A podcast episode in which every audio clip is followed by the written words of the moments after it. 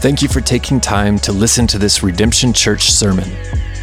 Redemption Church exists to make authentic disciples who live for the glory of God and the good of our world. We want to help everyday people wake up to a deep, meaningful life in Christ. We pray this sermon will help. For more information about Redemption Church and for additional resources, please visit redemptionokc.com.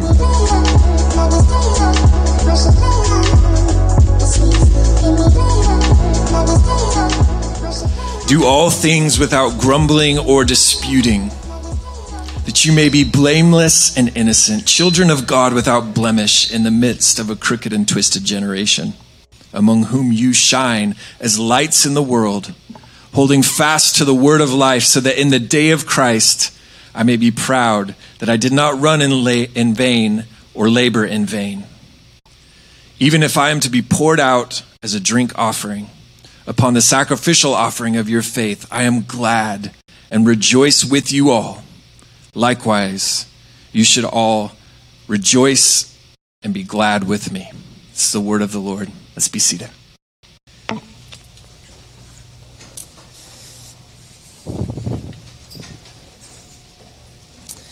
Thank you, Chris. Uh, Chris said Ephesians, but we are still in Philippians. Don't worry. That's true. Sorry. My bad. It's all good. Uh, and in Philippians, we've got our work cut out for ourselves this morning. Uh, if you missed it as Chris was reading, the first seven words of our passage are do all things without grumbling or disputing. Uh, I don't know about you, but I fail to do all things without grumbling or disputing every single day. Uh, usually, I fail at it as soon as I start my day because my alarm goes off, and the first thing I do is internally grumble and think, Do I really have to get up already? And then it doesn't end there. It just gets worse after you get out of bed. It's one thing after another. And sometimes it, it, seems like our days are just one thing to grumble about after another thing to grumble about. There was an article in the New Yorker from 2015 written by Joshua Rothman titled A Few Notes on Grumbling. And he starts out this article by telling his readers that he decided to take an entire week, and after each interaction he had with someone, he made a note of whether or not that interaction included any grumbling. And here was uh, Rothman's answer about how many of his interactions in this week included grumbling. He said, The answer was nearly 100%. I had grumbled, my friends had grumbled. If I'd overheard someone having a phone conversation on the street, it had involved grumbling. It's the kind of thing that makes you think. Maybe if we had a keen vision and feeling for all of that grumbling, it would be like hearing grass grow, and we die from the roar of grumbling, which is opposite of positivity and contentment. I don't think that uh, anything's changed since 2015. If anything, our world is probably filled with even more grumbling. Uh, we grumble, our friends grumble, People grumble in person, people grumble online, people grumble on TV, they grumble at work and at school. We live in a culture of grumbling. And we all like positivity, we all like joy, yet we live in this world where grumbling and negativity is the norm. But Paul, in these verses from Philippians, calls us as Christians to be different. He calls us out of this world of grumbling and disputing and calls us to something different. He calls us to be a life giving presence in all of our relationships instead of a life killing presence. Uh, the default disposition of our world is certainly to grumble. And so, if we're going to break that mold, if we're going to be different, if we're going to live according to the standard that Paul tells us to, then we're going to have to have some good reasons why we should live that way, some good motivators to get us beyond this world of grumbling. It's really clear from this text, Paul wants us to be different. He wants us not to grumble. And so, this is an important text for us to help uh, persuade us how we can live a life that's different from the world and that doesn't include grumbling. Another reason that this is a really important text in the letter is because this is the end of this middle section in the book of Philippians where Paul is calling the Philippian Christians to live a certain way. It started back in chapter 1 when Paul said, Live your lives in a manner worthy of the gospel. And now, for the past several weeks, if you've been with us, we've kind of fleshed out how we go about living our lives worthy of the gospel. As we got into chapter 2, we saw that it meant serving and sacrificing for others, remembering that Jesus served and sacrificed for us. And then last week, we saw Paul call Christians to work out their own salvation. He was calling us to, to grow more like Christ, to take responsibility for our progress and our joy and our faith. And now, here at verses 14 through 18, Paul is going to give us two ways that we can do that. Two ways that we can work out our salvation. Two ways we can grow in our faith. So let's go ahead and, jump in and see what we can learn from this text this morning. Philippians 2, uh, starting in verse 14, again, Paul says, Do all things without grumbling or disputing, that you may be blameless and innocent, children of God without blemish in the midst of a crooked and twisted generation, among whom you shine as lights in the world. Now, the thing that stands out to me from verse 14 is the thing I've already mentioned. It's that Paul says, Do all things without grumbling and without disputing. But I think if we look a little closer at the text, it, it seems like Paul, more so than calling us away from grumbling and disputing, he's calling us to something. And there's a couple of reasons why I say that. The first is because Paul's command in verse 14 is a positive command, it's not a negative command. And it's a little bit of weird language because Paul says, do all things. And that's not a complete thought, obviously. Paul's not telling us to do every literal thing that we can in the world. So we're waiting, Paul, how, how do we do all things? And he says, do all things without grumbling or disputing. So, in other words, Paul could, it would have been simpler for Paul to just write, don't grumble, don't dispute. But he writes it in this odd way to say, do all things without grumbling or disputing. I think that's intentional. I think he's calling us to something more than he's calling us away from something. Um, and, and what he's calling us to is to be a life giving presence in everything we do. Another reason why I think that Paul's emphasis is on being a life giving presence is because of how he ends verse 15 saying that Christians ought to shine as lights in the world. Again, the emphasis here is on something positive. It's on something that Christians are, they're lights, and something Christians do, they shine. And so, why I think that's important is because I don't think we should leave here this morning with the simple conclusion of, I need to stop grumbling and stop disputing. Uh, that's probably true, but I think a better takeaway from this text would be that we as Christians ought to bring a life giving presence everywhere we go in everything we do and in every relationship we have. This is the first thing that Paul says. Uh, last week he said, work out your own salvation. And now this week, the first thing he says about doing that is be a life giving presence. And how do we do that? Well, Paul says if you want to be a life giving presence in the world, then you should go about your life without doing these two things without grumbling and without disputing. And we're going to focus mostly on grumbling today. We've already kind of looked at unity um, a, a couple weeks ago, so we'll, we'll focus here on this don't grumble. Paul is calling us to something higher than simply the absence of grumbling. He's calling us to be a life giving presence that gives life in all of our relationships. Paul, and, and what did Paul say about this? He said, Do all things this way. Get out of bed in the morning without grumbling. Go to work without grumbling. Interact with your classmates or your coworkers without grumbling. Don't grumble when someone calls you and needs a favor. Don't grumble when the car breaks down. Don't grumble when your kids disobey. Don't grumble when someone disagrees with you or cuts you off in traffic.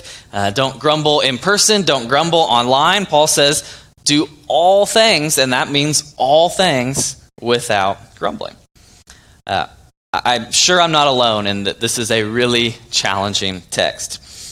uh, as you're preparing a sermon, um, it, it's the, the person preaching's responsibility to apply the text and the sermon to themselves before we get up here and ask you guys to do it as well. And this has been a tough one for me because for two weeks now, every time I get frustrated or complain about something, I immediately hear Paul's voice in my ear saying, Do all things without grumbling or disputing. Uh, the best example of this came yesterday. Uh, tomorrow is, is Maddie's birthday, my wife, and last week uh, she got a, a, new rug for her birthday um, for our living room. And yesterday we went to breakfast and we ran some errands, and then we got home, we walked in the door, and our dog had chewed up this new rug.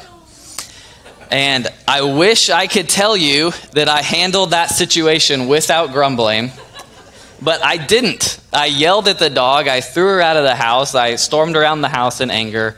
Uh, it's really hard to live a life without grumbling or without disputing.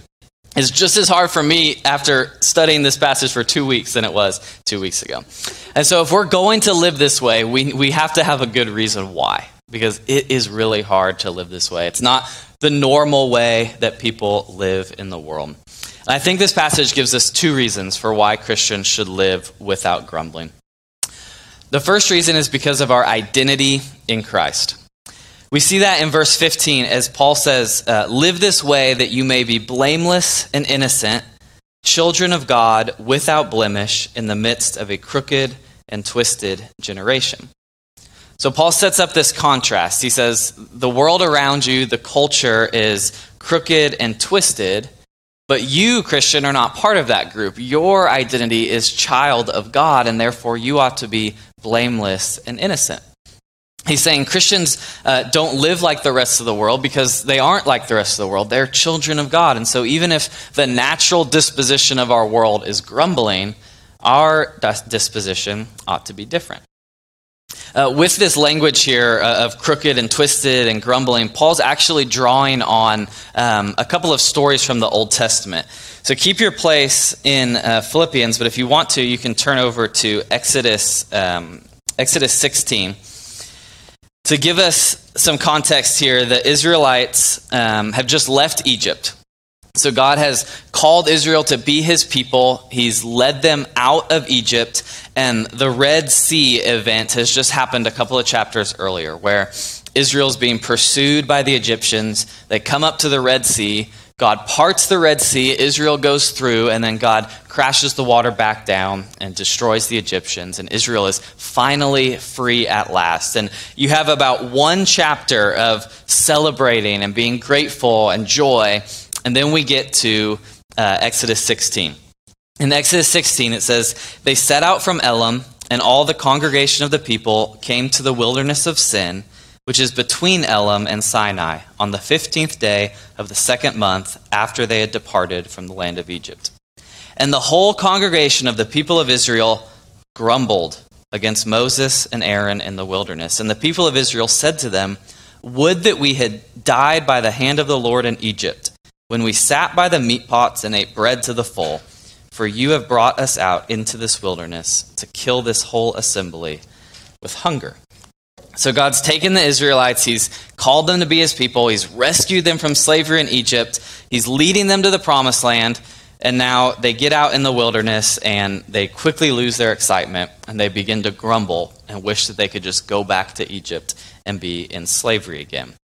Then flip over to Deuteronomy 32 uh, Deuteronomy 32 now, the people have been wandering in the wilderness for 40 years because they grumbled against God. They turned to other, other gods, and so God's let them wander in the wilderness for 40 years. And now Moses is speaking this song over Israel.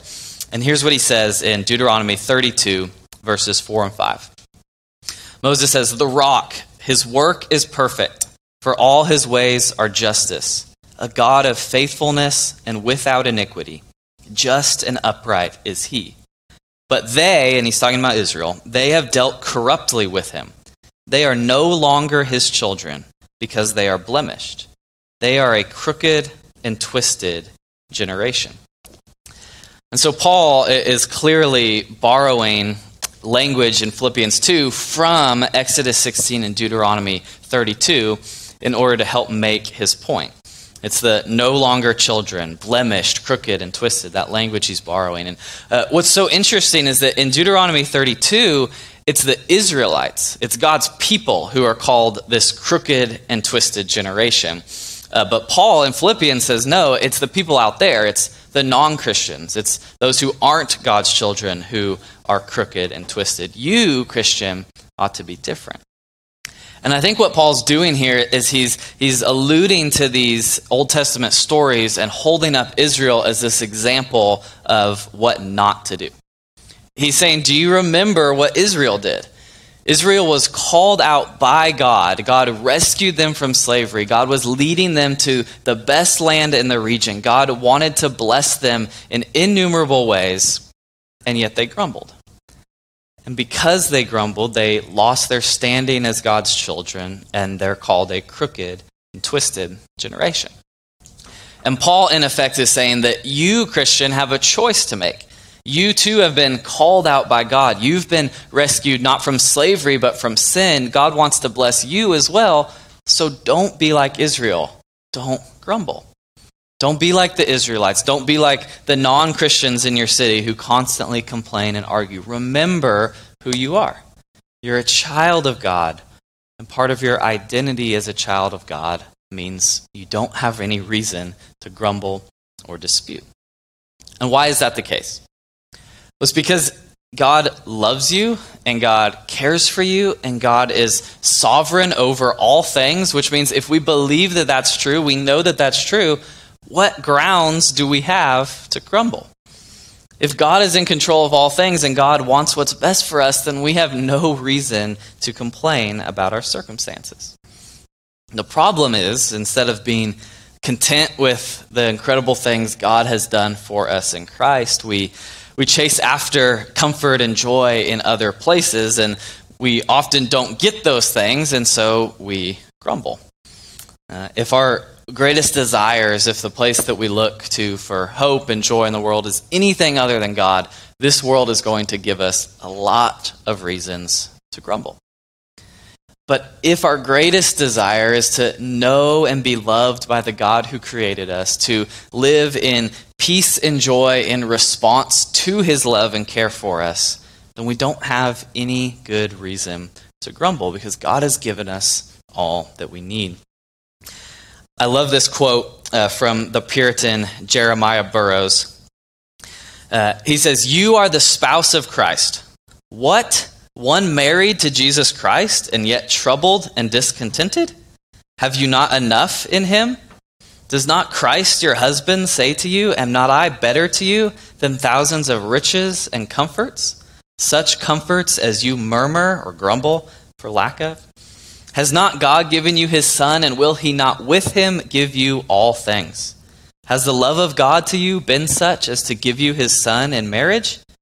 then why are you discontented and murmuring? This is a really piercing rebuke from Burroughs in true Puritan fashion.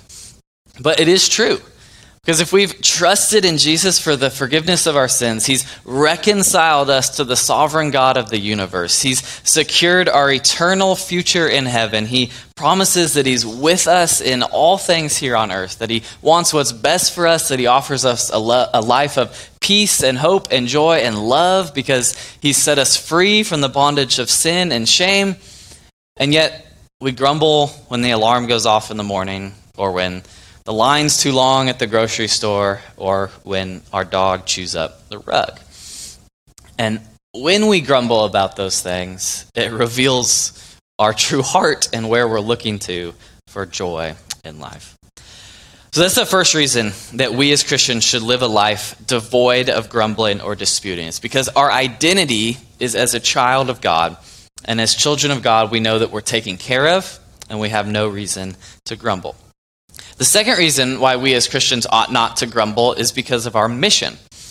Paul says, Do all things without grumbling or disputing, so that you may be blameless and innocent, children of God without blemish in the midst of a crooked and twisted generation, among whom you shine as lights in the world.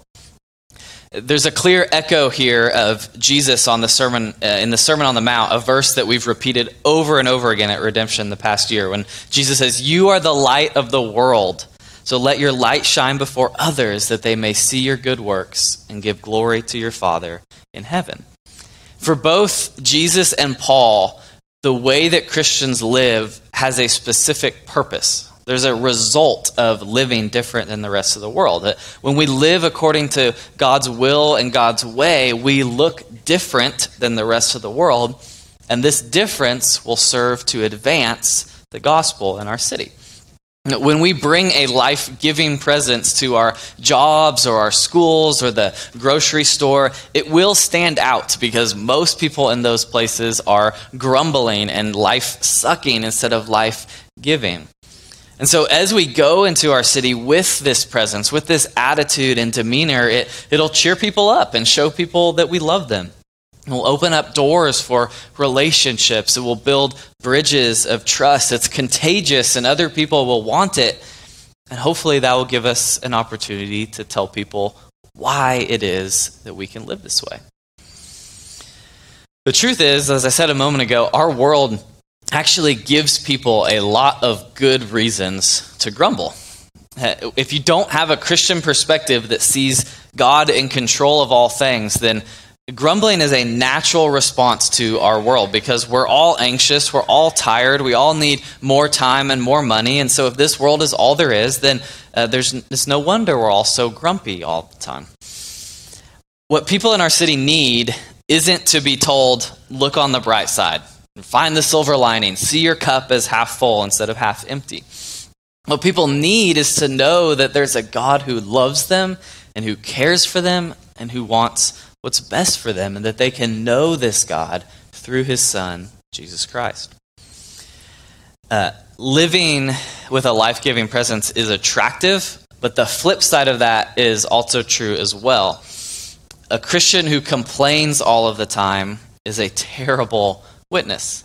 If we go around telling people that God is real and God loves us, but then all we do is complain, why would anyone actually believe that God is real and that God loves us? So let's go into our city without grumbling. Let's, let's bring a life giving presence to all that we do. Let's seek to pass that along. Let's tell people why it is we can even live this way and invite them to trust and to know this God. That's the first thing we learn from this passage. It's that Paul calls us as Christians to work out our salvation by being a life giving presence everywhere we go, in everything we do, and in every relationship that we have. Now let's look at Paul, how Paul transitions this passage and then finishes up this section in Philippians. Uh, picking it up back in verse 16, Paul says, You shine as lights in the world, holding fast to the word of life so that in the day of Christ I may be proud that I did not run in vain or labor in vain. Even if I am to be poured out as a drink offering upon the sacrificial offering of your faith, I am glad and rejoice with you all. Likewise, you also should be glad and rejoice with me. So, what's Paul saying here? He seems to move quickly from uh, saying be, in li- be a life-giving presence. Don't grumble don't dispute. And now he's talking about remaining faithful to christ until the end. Uh, he tells them to live this way so that he can know that his work among them will not be wasted so that when jesus comes back these philippians will still be trusting him um, and, and paul's work among them won't be wasted. And then he uses this language that's a little bit confusing to us but he's talking about offerings. He says he's willing to be poured out like a drink offering and what's really interesting is what he says he's willing to be poured out for. He says i'm willing to be poured out for the sacrificial offering of their faith. So what does that mean well, it means that Paul sees their faith and, and our faith by extension as an offering to God, and something that we offer back to God. Uh, Paul's borrowing these Old Testament concepts of offerings and he's applying them to the Christian life. He's saying, just like the Israelites offered sacrifices to God in response to what he had done for them and rescuing them from slavery in Egypt, so you, Christian, ought to offer your faith in response to what God has done for you. And Paul says that he's willing to be poured out. He's willing to be completely drained and used up for that, for the Philippians' faith. And I think that reveals just how important Paul sees Christian faith. We're only willing to pour ourselves out for things that we really, really care about. And Paul says, even if I'm poured out and totally emptied for the sake of your faith, I'm glad and I rejoice. It was worth it to Paul to spend himself for others. And then he calls the Philippians in that last verse to join him. He says, Likewise, you should be glad about this as well and rejoice with me. Here's what I want us to take away from these verses is that one of the ways we work out our salvation is by living a life that matters. This one isn't a command. There's not a clear command here, like do all things without grumbling or disputing from verse 14. But what we see here is Paul giving us an example to follow. We can look at Paul here, the things he cares about, the things he does, the things he says, and know what a life well lived looks like. And then we can imitate Paul by working out our salvation and living the same way. So when we look at Paul, we see that he doesn't pour himself out for worldly success or riches. He doesn't do the opposite and just hold himself back and not pour himself out for anything. Instead, what he does is he pours himself out for the thing that matters more to him than anything in the world, which is the gospel and the gospel's work in his life and in the life of other Christians and others that he's telling about Jesus. And this is our calling as well. We all only have so much energy, so much time, so many resources, and we all have to ask ourselves, what are we going to pour ourselves out for? So, what can we learn from Paul about how to do this? How to pour ourselves out for a life that matters? First thing is that we need to hold fast to Christ. The bridge in the middle of this section that transitions Paul into this new thought is this little phrase, holding fast to the word of life.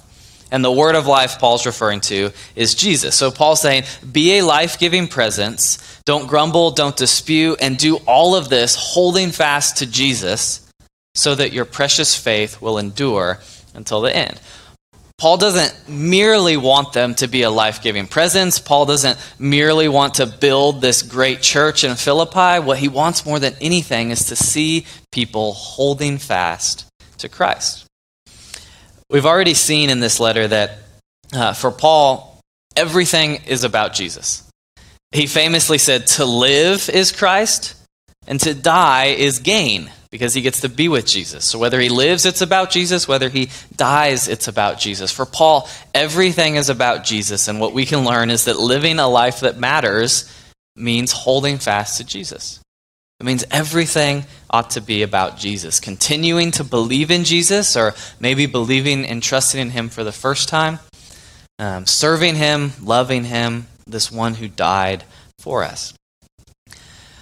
Second, living a life that matters means taking our own faith seriously and working hard for the faith of others as well. Remember what Paul called our faith in Christ. He said it's a sacrificial offering to God. And that's a really serious way to talk about our faith. In the book of Leviticus in the Old Testament, God uh, lays out the sacrificial system to the Israelites, and it's very, very detailed about how and when to perform these sacrifices. And one of the reasons why God goes into so much detail in the system is because he wants the Israelites to be constantly reminded that he is holy, that they are not, but that God has called them into relationship with him, but that this relationship shouldn't be taken for granted. So they had to be very careful how they performed the sacrifices, to do it the right way with the right animal. And the point wasn't just to make it hard on them, the point was to teach them that there's a, a cost and a weightiness to being in the presence of God. And somehow, Paul is connecting that sacrificial system to how we live out our faith today. Uh, now, here's what Paul's not saying. We know that Paul isn't saying that you earn your forgiveness by the way you live. He's not saying you offer your faith to God and hope that God accepts you based on what you've done. We know that God has accepted us in Christ because of what Christ has done and not because of what we have done. But that wasn't really how the sacrifices worked either. They were offering sacrifices in response to what God had already done for them, and so that God could teach them how to relate to Him. And so, as the Israelites performed these sacrifices, it was a daily reminder of that God is their provider, God is their savior, God is holy and perfect, and they are not, but God wants to be in relationship with them anyway. And I think what Paul's getting out at getting at here is that our faith is a serious thing. He's reminding the Philippians of how serious those sacrifices are and saying, You don't have to do these sacrifices anymore. Be happy about that. But remember that your faith is just as serious. It's not a light thing, it's not a cheap thing. It's something to be taken very seriously. So I think the primary thing we should take away from this weird language of, of sacrifices and connection with our faith is that our faith in Christ should be the most important thing in the world to us. Paul is teaching us here that our faith is a serious, serious thing. If you've ever tried to read the book of Leviticus, it is a very hard book to read, but you can't read the book of Leviticus and not be struck by how important those offerings are, both to God and to the people. And unfortunately, I don't think we usually see our faith in that same kind of light because uh, most of us, myself included, grew up in a Christian family in a country that's favorable to Christianity. And so our faith, our relationship with God, is often something that we just assume. We take it for granted. But you couldn't do that with the sacrifices you had to always know that you had what you needed for the sacrifice. You had to get to where you needed to go. And when you did it, you got dirty and disgusting. It wasn't something that you could just go through life kind of forgetting about, oh, yeah, there's that sacrifice thing that we need to do. They constantly reminded the people of who God was and who they were and of their relationship with Him. And so I think we can certainly learn something here from how seriously Paul describes our faith.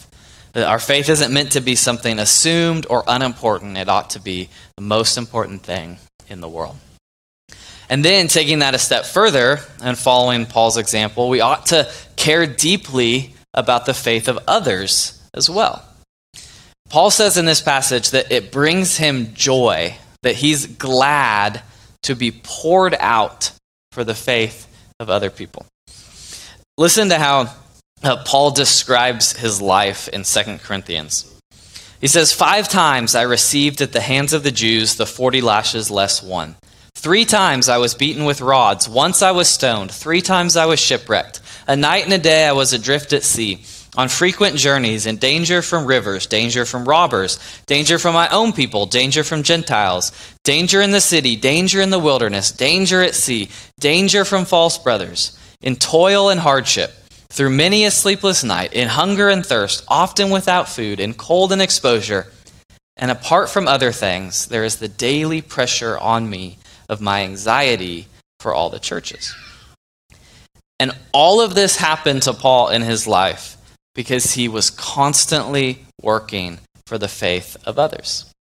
And yet, Paul's endured all of this, and he says, I am glad and I rejoice there's no way Paul would be able to say he's glad that he rejoices. There's no way he would continue to go through life having all of these things happen to him because of his work uh, for the gospel if his faith and the faith of others wasn't the most important thing in the world to him. So even though, even though Paul's life includes terrible, terrible circumstances, he can say, I'm glad and I have joy because he knows that his life matters. He was beaten and imprisoned. He didn't have a home. He was hated by his own people. He had this incredible weight on his shoulders, and yet he rejoices because he knows that he's serving to advance the gospel in other people's lives and around the world. This is someone who has who grown in his faith. He's worked out his salvation to a point where nothing matters more to him than his faith the faith of his friends, and the faith of those who haven't yet trusted in Jesus. So let's follow Paul's example here. Uh, it's, a, it's a high bar, but it's a worthy bar to take our faith seriously, but not only that, to take the faith of others, the faith of those in this room seriously as well. It's a call to be in community with other Christians, to love and to serve other Christians, to encourage other Christians, to pray for other Christians, to warn other Christians when they stray from the path, to do ministry in our city and around the world alongside other Christians. This is the picture that Paul paints of what it means to live a life that matters. And here's why. Uh, just like with living a life of without grumbling, we need a good reason to do that. We also need a good reason to care deeply about the faith of others as well. And it's that little phrase in verse 16 the day of Christ. This is Paul's way of referring to eternity. The day when Jesus comes back, judges the earth, and makes all things new. And this thing right here, the day of Christ, is the primary driving factor in Paul's life. Because if Christ isn't coming back, if there isn't an eternal future for all human beings, then there's no good reason whatsoever to suffer all the things Paul suffered for the sake of other people and others' faith. Paul's life would have been a life totally, totally wasted. But if Jesus is coming back, and if every human being was created in God's image and created to live with God forever, then nothing could possibly matter more in the world than wanting people to have faith in Jesus. This is the thing that drives Paul.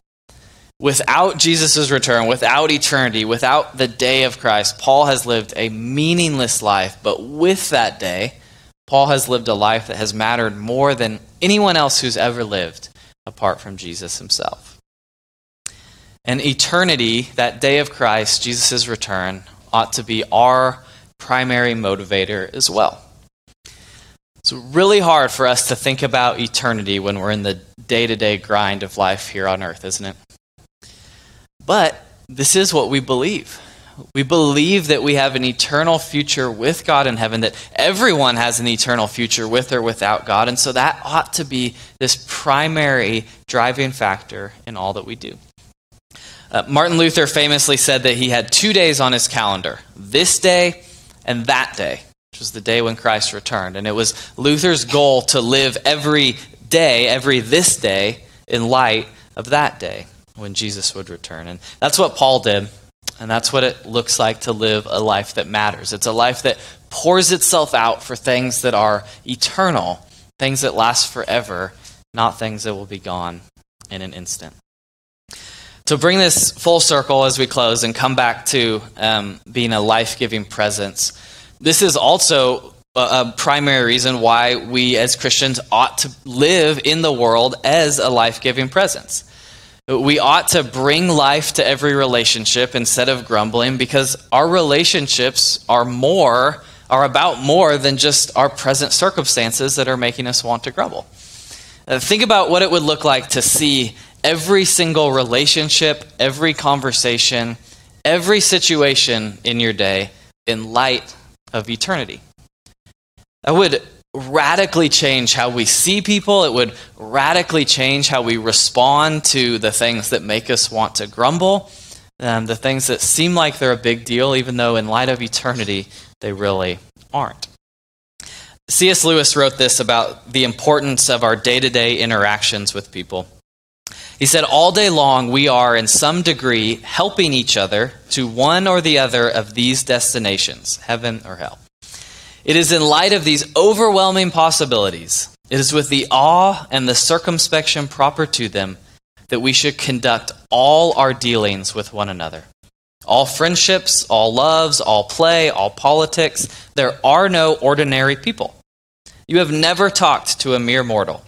It is immortals whom we joke with, work with, marry, snub, and exploit. Immortal horrors or everlasting splendors.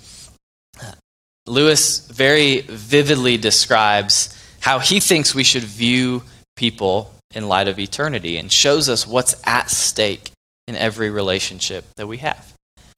All day long we are pointing people in one of two directions whether we acknowledge it or not. We're either bringing life to relationships and pointing people to joy and love and contentment in christ or we're sucking life from relationships and pointing people to complaining and sin and away from christ and the call for us as Christians is to trust God with our circumstances, those that want to, the, the circumstances that give us reason to complain. We trust God with those circumstances, and then we go out into the world and bring life in all of our relationships in order to point people to Christ.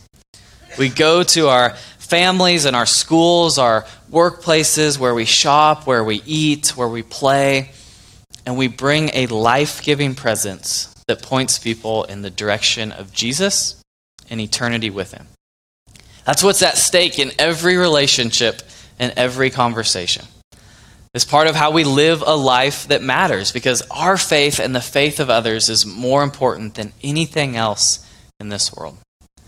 So let's love God, let's love others by bringing a life giving presence everywhere we go in response to who God is and what He's done for us in Christ. Let me pray for us. Father, we thank you for your grace because we know that we fail to live this way every single day.